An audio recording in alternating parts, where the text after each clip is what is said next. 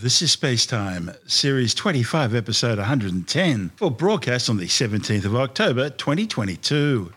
Coming up on Space Time, scientists change the orbit of a celestial object for the first time in history. Astronomers have just detected a record breaking gamma ray burst. And NASA's planet hunting TESS spacecraft placed into safe mode following a sudden computer glitch. All that and more coming up on Space Time. Welcome to Space Time with Stuart Gary.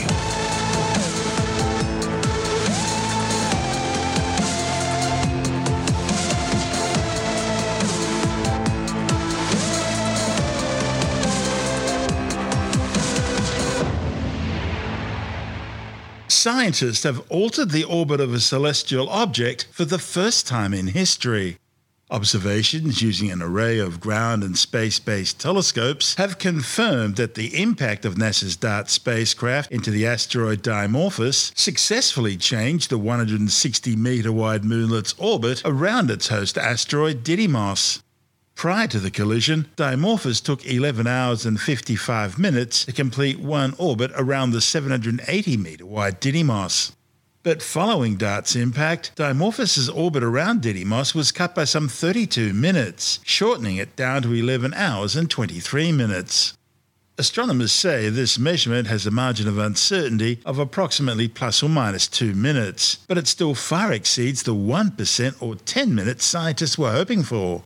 Before its encounter, NASA defined a minimum successful orbital period change around Didymos of 73 seconds or greater. But the early data suggests DART surpassed that minimum benchmark by more than 25 times. This marks humanity's first time purposely changing the motion of a celestial body, and the first full scale demonstration of asteroid deflection technology. DART took nine months to travel the 11 million kilometres to rendezvous with its target. NASA Administrator Bill Nelson says the mission is a watershed moment in planetary defence and shows how NASA is trying to protect the Earth from whatever the universe throws at us. Meanwhile, the director of NASA's Planetary Science Division, Laurie Glaze, described the result as an important step towards understanding the full effect of DART's impact with its target asteroid. Now, as the new data comes in day by day, astronomers will be able to better understand and assess whether and how a mission like DART could be used in the future to help protect planet Earth from a collision with a large asteroid heading directly towards us.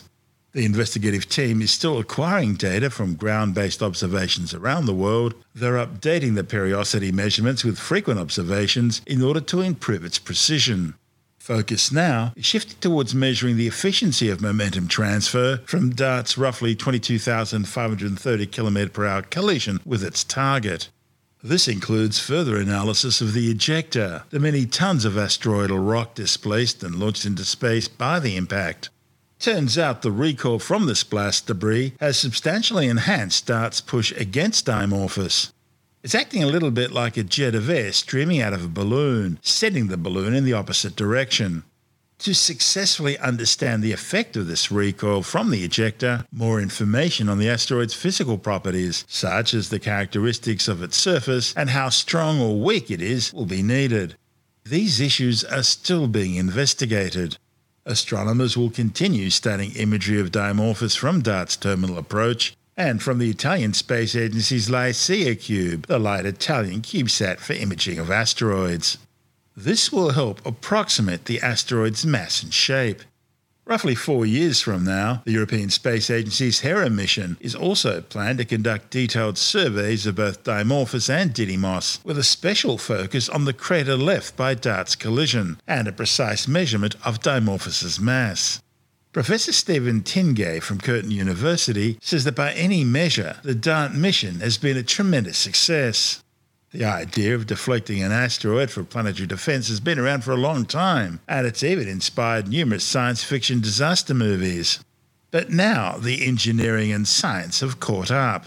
Tingay says if in the future an asteroid's found to be on a collision course with the Earth and astronomers have enough warning, a next generation mission based on DART experience could well save the Earth and humanity from significant losses. Pretty ambitious uh, mission run by NASA with the involvement of the Italian Space Agency. They launched uh, the mission, the spacecraft, back in November. The object of the mission was to collide the spacecraft with an asteroid in an attempt to change its trajectory trajectory. And this was the very first test of planetary defense techniques. That is what you see in the movies redirect an asteroid so that it doesn't hit the Earth. So this asteroid had no chance of coming anywhere near the Earth, but it was a test of the technique so that in the future, if there was some chance of an asteroid impact, we basically now have proven techniques to attempt to avoid that. The orbit was changed. It was changed by sort of 32 minutes, which is an enormous change. So well above the thresholds for success and, you know, a really spectacular demonstration of the technique.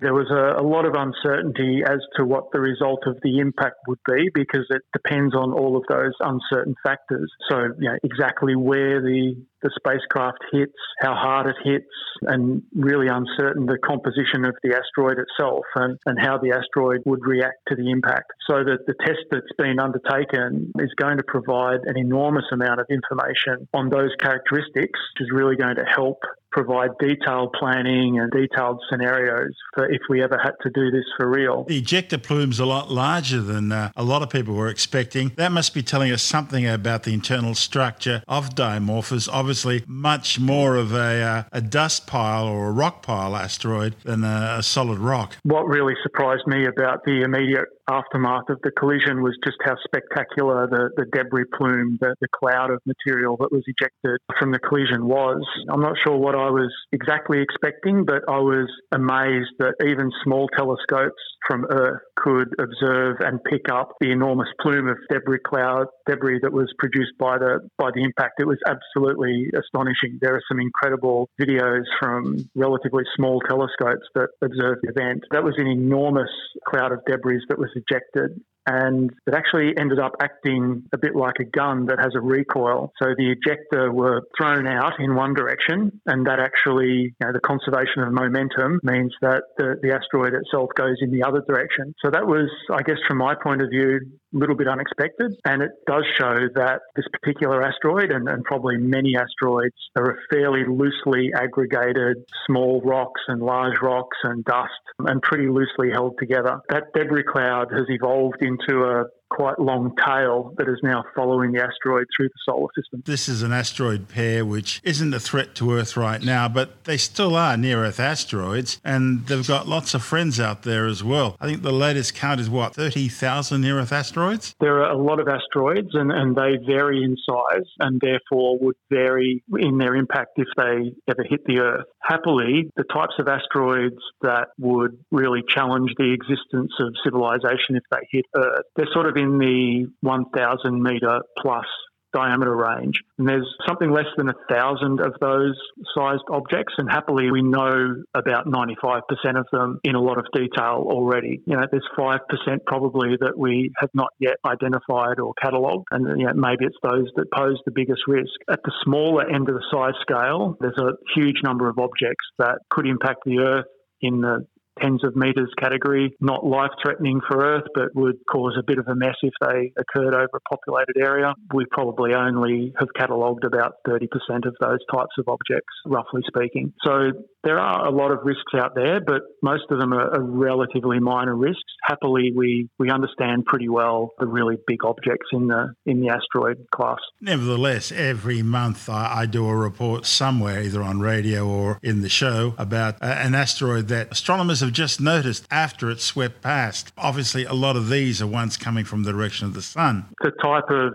impact that could really threaten civilization come around with a spacing of uh, you know, hundreds of thousands of years. So there's no immediate threat. And what astronomers call a close call, the normal person in the street probably wouldn't call a close call. If something comes closer than the moon, we tend to get a little bit excited. It's still a long way away. And generally speaking, these are relatively small objects. So no, it's not something that, that keeps me awake at night. May, maybe I sleep 1% better these days knowing that a mission like DART was successful. Do we need a proper Space Watch type of operation for the Southern Hemisphere? There's a very good one in the Northern Hemisphere, but nothing south of the equator. Uh, well, there, there, have been some fairly substantial programs in, in the past that have um, operated from the Southern Hemisphere, and, and there is still some activity, but obviously there's a, a, bigger concentration of land mass and resources in the Northern Hemisphere. So I would say yes, we probably do need more of that planetary defence surveillance from the south. I think we could do more of it all over the planet, actually. And it's not like these facilities are really all that massively expensive. Even with a relatively small telescope, some pretty effective surveillance can be done. So a worldwide, worldwide network of small but capable facilities could, could go a long way. That's Professor Stephen Tingay from Curtin University. And this is Space Time. Still to come astronomers have just detected a massive record breaking gamma ray burst. And NASA's planet hunting TESS spacecraft has been placed into safe mode following a sudden computer glitch. All that and more still to come on Space Time.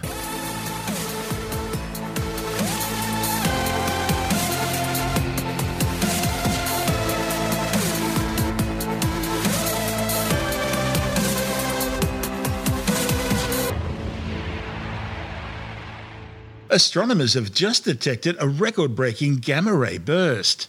The event, which reached Earth on October the 9th, has been catalogued as GRB 221009A. It was initially detected in X rays picked up by NASA's Swift Gamma Ray Space Telescope. Then other telescopes began focusing in on the source of the blast. It was so powerful that astronomers originally thought it must have occurred fairly nearby. However, follow up observations showed that it actually originated in a dusty galaxy more than 2.4 billion light years away. The burst was so bright, it's now believed to have been the most energetic gamma ray burst ever detected, with up to 18 tera electron volts. Gemma Anderson from Curtin University's node of the International Center for Radio Astronomy Research says while its closeness makes it appear to be brighter than it really is, it's still possibly the most intrinsically bright gamma ray burst ever seen. Astronomers are now training their telescopes on the burst's location to study the evolution of this blast and its afterglow across as many electromagnetic wavelengths as possible in order to better understand the event. Gamma ray bursts are the most powerful explosions in the universe since the Big Bang 13.82 billion years ago. These blasts release as much energy in a few seconds as the Sun will produce in 10 billion years. Short period gamma ray bursts, which are less than around 2 seconds, make up roughly 30% of all gamma ray bursts, are hypothesized to be produced by the merger of two neutron stars in a close binary system. As they crash into each other, they produce a kilonova and transform into a stellar mass black hole. Long period gamma ray bursts, usually lasting more than about 2 seconds, make up the other 70% of all gamma ray bursts. They're hypothesized to be generated by the core collapse death of the universe's largest stars, in what are termed a hypernova or a superluminous supernova. These either mark the birth of a stellar mass black hole or a highly magnetized neutron star called a magnetar. This is space time. Still to come, NASA's planet hunting TESS spacecraft placed into safe mode following a computer glitch, Rocket Lab sets a new launch record, and later in the science report, researchers in Melbourne have taught a dish of living human and mouse brain cells to play Pong. All that and more still to come on Space Time.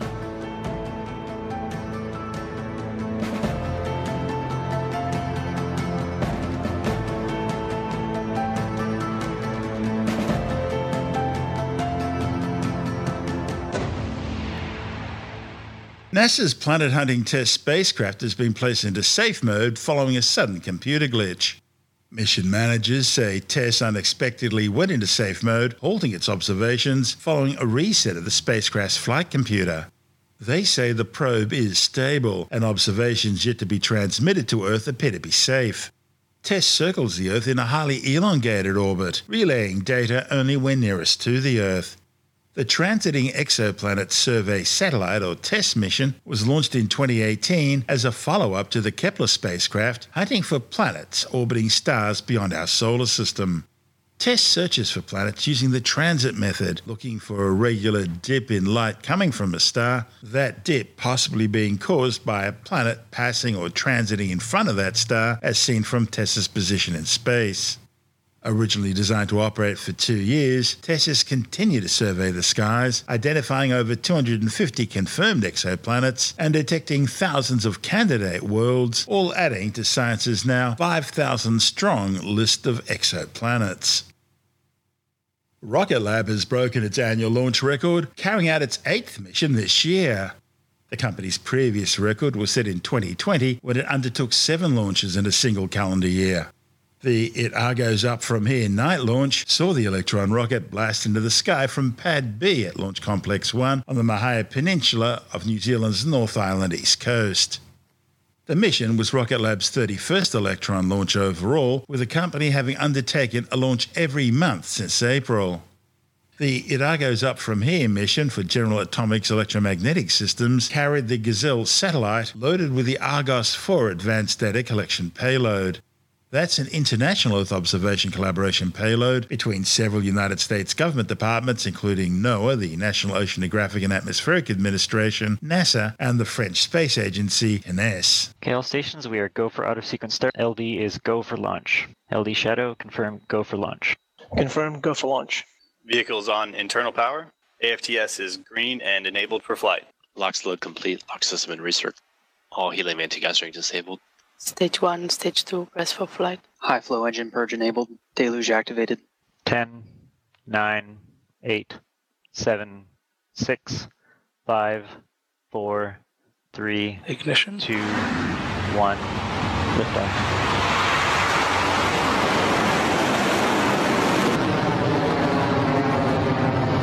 Stage 1, proportional, uh, no, nominal.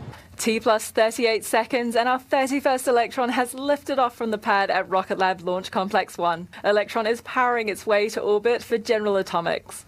The next milestone after liftoff is max Q, or maximum aerodynamic pressure. This is the moment during launch when the forces on Electron are at their peak, causing the most amount of stress on the rocket. Clear max Q. HV battery discharge nominal.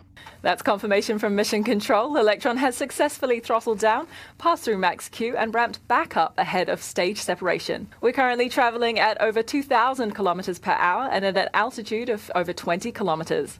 The next three milestones happen in relatively quick succession, within seconds of each other. First things first is MECO or main engine cutoff. The nine Rutherford engines will throttle down and then shut down completely before step two of this sequence. Separation of the first and second stages is next. The first stage drop away from the stage two body. And lastly, to continue our journey to orbital insertion, we'll see ignition of the single Rutherford engine on Electron's second stage, continuing the journey to deliver the Gazelle spacecraft to its destination. MECO confirm. Stage separation successful. Stage 2 ignition. We've had successful MECO, separation, and stage 2 ignition. Now that we've passed through the harshest part of Earth's atmosphere, we no longer need to protect the payloads, so we can eject the fairing halves to save some mass. Fairing has successfully ejected. Stage 2 is continuing nominally with its General Atomics payload to orbit. The vehicle is currently at over 120 kilometers of altitude and reaching speeds of more than 8,500 kilometers per hour. Guidance is nominal. Stage 2 propulsion is nominal. Everything is looking great at the start of our stage 2 burn. Electron powers through space at over 9,000 kilometers per hour. Those propellant levels depleting slowly, with about 76% of liquid oxygen and 75% of RP1 kerosene remaining. Those familiar with our 3D printed engines will know that Rutherford engines use batteries to power their propellant pump. But, much like anything that runs on batteries, that power source gets depleted, and soon a fresh battery is required to keep things going. The process of switching out this power source mid flight is what we call the battery hot swap. Stage 2 propulsion still nominal. Hot swap successful. And battery hot swap is confirmed, where we switched out the depleted batteries from feeding the Rutherford pumps on the second stage engine with a new one. The pumps are driven by an electric motor which provides fuel and oxidi- oxidizer to the combustion chamber, spinning at a rate of over 42,000 RPM. The Stage 2 engine is powering the General Atomics payload to its destination orbit at 750 kilometers above Earth at an inclination of 98 degrees, the Sun Synchronous Orbit, or SSO. This allows the satellite to be positioned over the same location on Earth at the same solar time every day. We're well above the Kármán line now and on our way to orbit. The vehicle with payload is healthy, currently traveling at speeds of over 18,000 kilometers per hour and at an altitude of over 290 kilometers. Our first mission from LC2 in Wallops, Virginia is slated for the end of this year, and we're all very excited to baptize our third launch pad in fire from those nine Rutherford engines. A quick update from Mission Control for our 31st Electron mission. It all goes up from here. Electron is cruising at a speed of over 22,000 kilometers per hour, and it's in an altitude of just over 300 kilometers. With just a 10% LOX remaining and 10% RP1 remaining, we're coming up on SECO or second engine cutoff ahead of kick stage separation. Guidance on tonal, 27 seconds remaining. SECO confirm. Nominal transfer orbit. Stage 3 separation confirmed. Much like main engine cutoff, the stage 2 Rutherford has now throttled down before the stage separates from the kick stage as it continues on to payload deployment in the next 40 minutes or so. Stage 2 and the kick stage now have separated. The kick stage will now enter what we call a coast phase. For the next 45 minutes or so, the kick stage will be in an elliptical orbit around Earth before the Curie engine ignites and raises the kick stage's perigee to put us in a circular sun synchronous orbit. From here, we'll deploy General Atomics Gazelle satellite. Argos 4 joins a network of other Argos payloads now in orbit designed to collect data to provide scientists with a better understanding of Earth's physical and biological environment. This includes the planet's weather and climate, its biodiversity and ecosystems, as well as assist with maritime security offshore pollution, and humanitarian assistance. Rocket Lab remains on track to continue its monthly launch cadence for the rest of the year, with missions scheduled to continue to launch from New Zealand, as well as the inaugural mission from the new Launch Complex 2 at NASA's Wallops Island Flight Facility on the Virginian mid Atlantic coast. This is Space Time.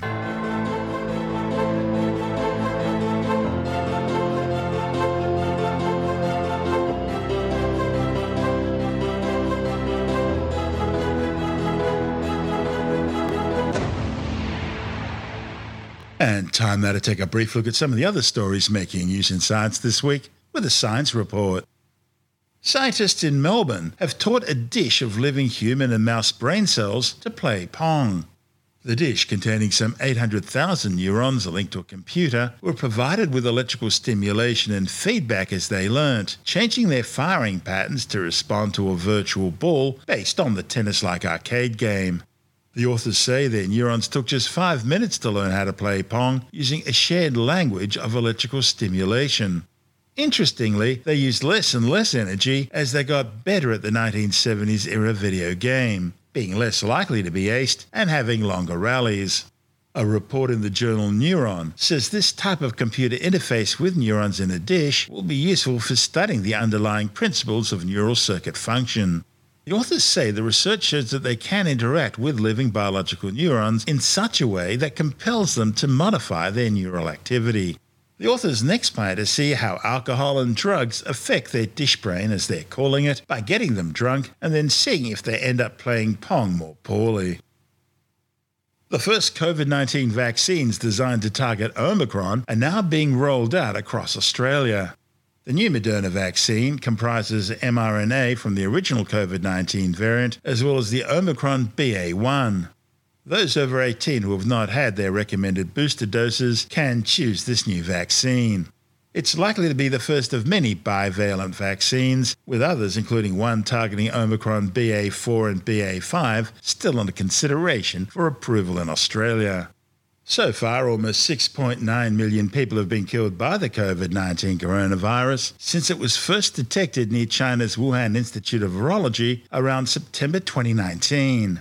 However, the World Health Organization says the true death toll is now likely to be over 15 million, with almost 620 million confirmed cases globally, while the Lancet Commission, a panel of world leading experts in policy and disease management, estimates that around 18 million people have now died because of COVID 19.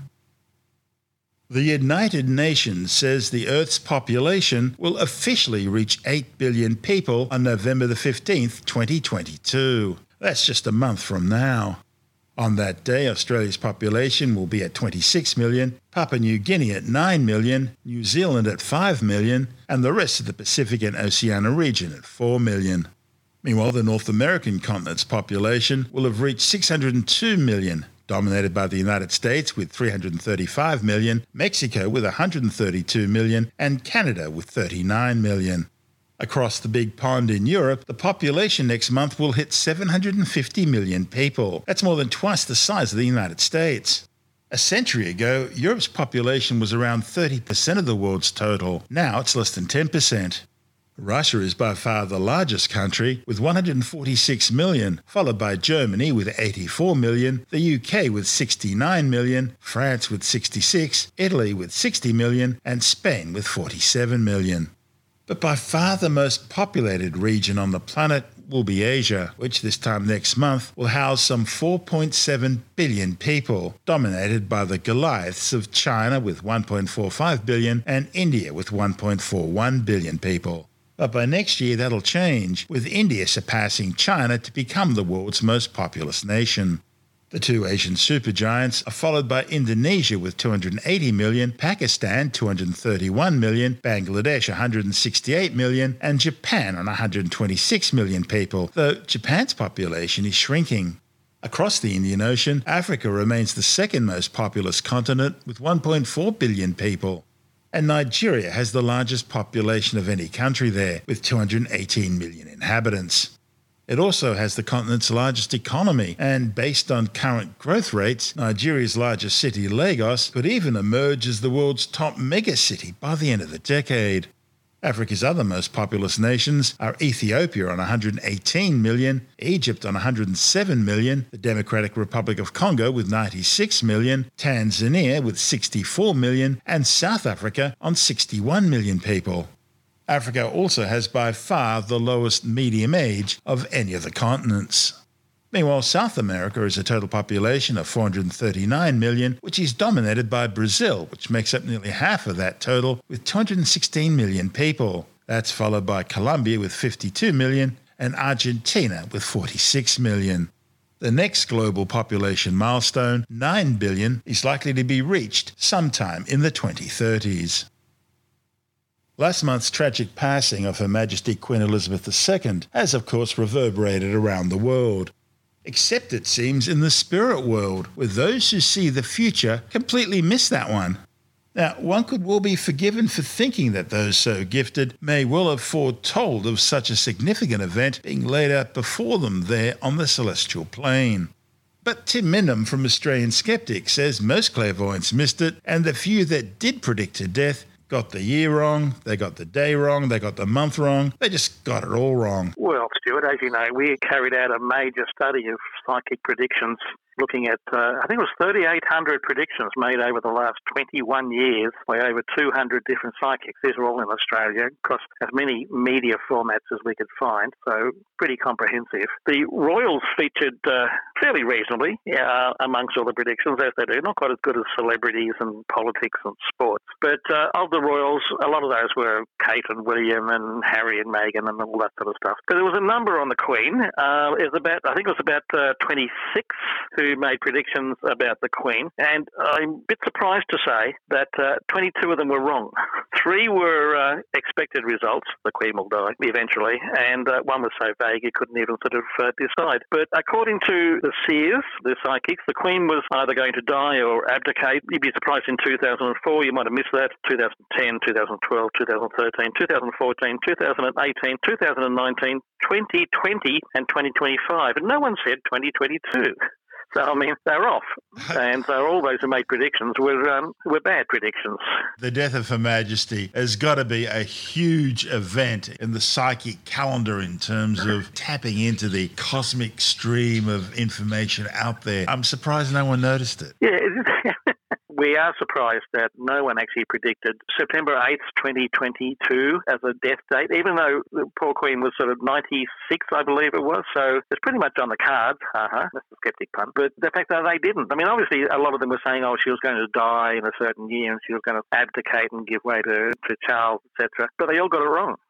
And the only ones who really came close with said, you know, the Queen's going to die soon. And that's sort of, yeah, soon is a bit sort of a vague term. But yeah, they didn't do well at all. And yeah, they're now making predictions about Charles, of course, about how well he's going to go. Oh, what's Um, the future say about King Charles? Well, the future is a bit mixed, actually. Some are saying he's going to sort of pass on the crown to uh, William within the next year, or perhaps eight years, or one was saying that he'll be around for the next 70 years, which is sort of pretty hopeful for how old he's going to be. Another one was saying that uh, he's going to be, oh, Uri Geller, our favourite. Uri Geller reckons he's going to be the best king in the universe, which, considering Uri Geller's success rate, is a bit of a worrying for Charles, I'm sure. But they're all over the place. Some of them are saying he will abdicate and give part of his powers to William, which means they don't really understand what abdicate means. But the classic one is Mystic Veg, who throws asparagus into the air and casts the future based on that. bit like, you know, the I Ching, you cast sticks, etc., but she throws asparagus. I don't know why. Maybe she's in Raw the pay of the. cooked?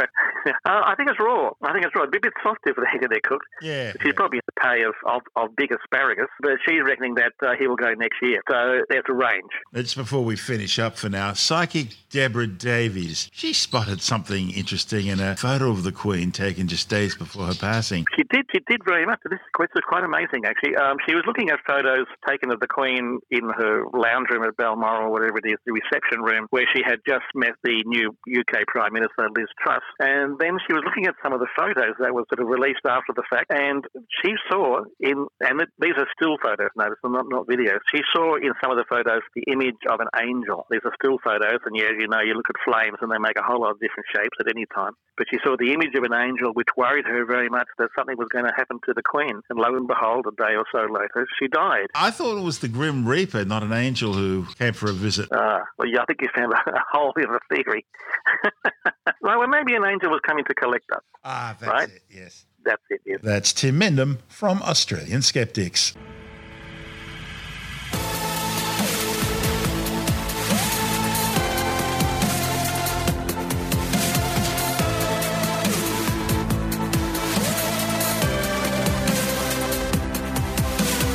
And that's the show for now. Spacetime is available every Monday, Wednesday, and Friday through Apple Podcasts, iTunes, Stitcher, Google Podcast, Pocket Casts, Spotify, Acast, Amazon Music, Bitesz.com, SoundCloud, YouTube, your favorite podcast download provider, and from spacetimewithstuartgary.com. Spacetime's also broadcast through the National Science Foundation on Science Zone Radio and on both iHeartRadio and TuneIn Radio. And you can help to support our show by visiting the Spacetime store for a range of promotional merchandising goodies. Or by becoming a Spacetime patron, which gives you access to triple episode commercial free versions of the show, as well as lots of bonus audio content which doesn't go to air, access to our exclusive Facebook group, and other rewards. Just go to spacetimewithstuartgary.com for full details. And if you want more space time, please check out our blog, where you'll find all the stuff we couldn't fit in the show, as well as heaps of images, news stories, loads of videos, and things on the web I find interesting or amusing. Just go to spacetimewithstuartgary.tumblr.com. That's all one word, and that's Tumblr without the E. You can also follow us through at Stuart Gary on Twitter, at Spacetime with Stuart Gary on Instagram, through our Spacetime YouTube channel, and on Facebook, just go to facebook.com forward slash spacetime with Stuart Gary. And Spacetime is brought to you in collaboration with Australian Sky and Telescope magazine, your window on the universe. You've been listening to Space Time with Stuart Gary. This has been another quality podcast production from Bitesz.com.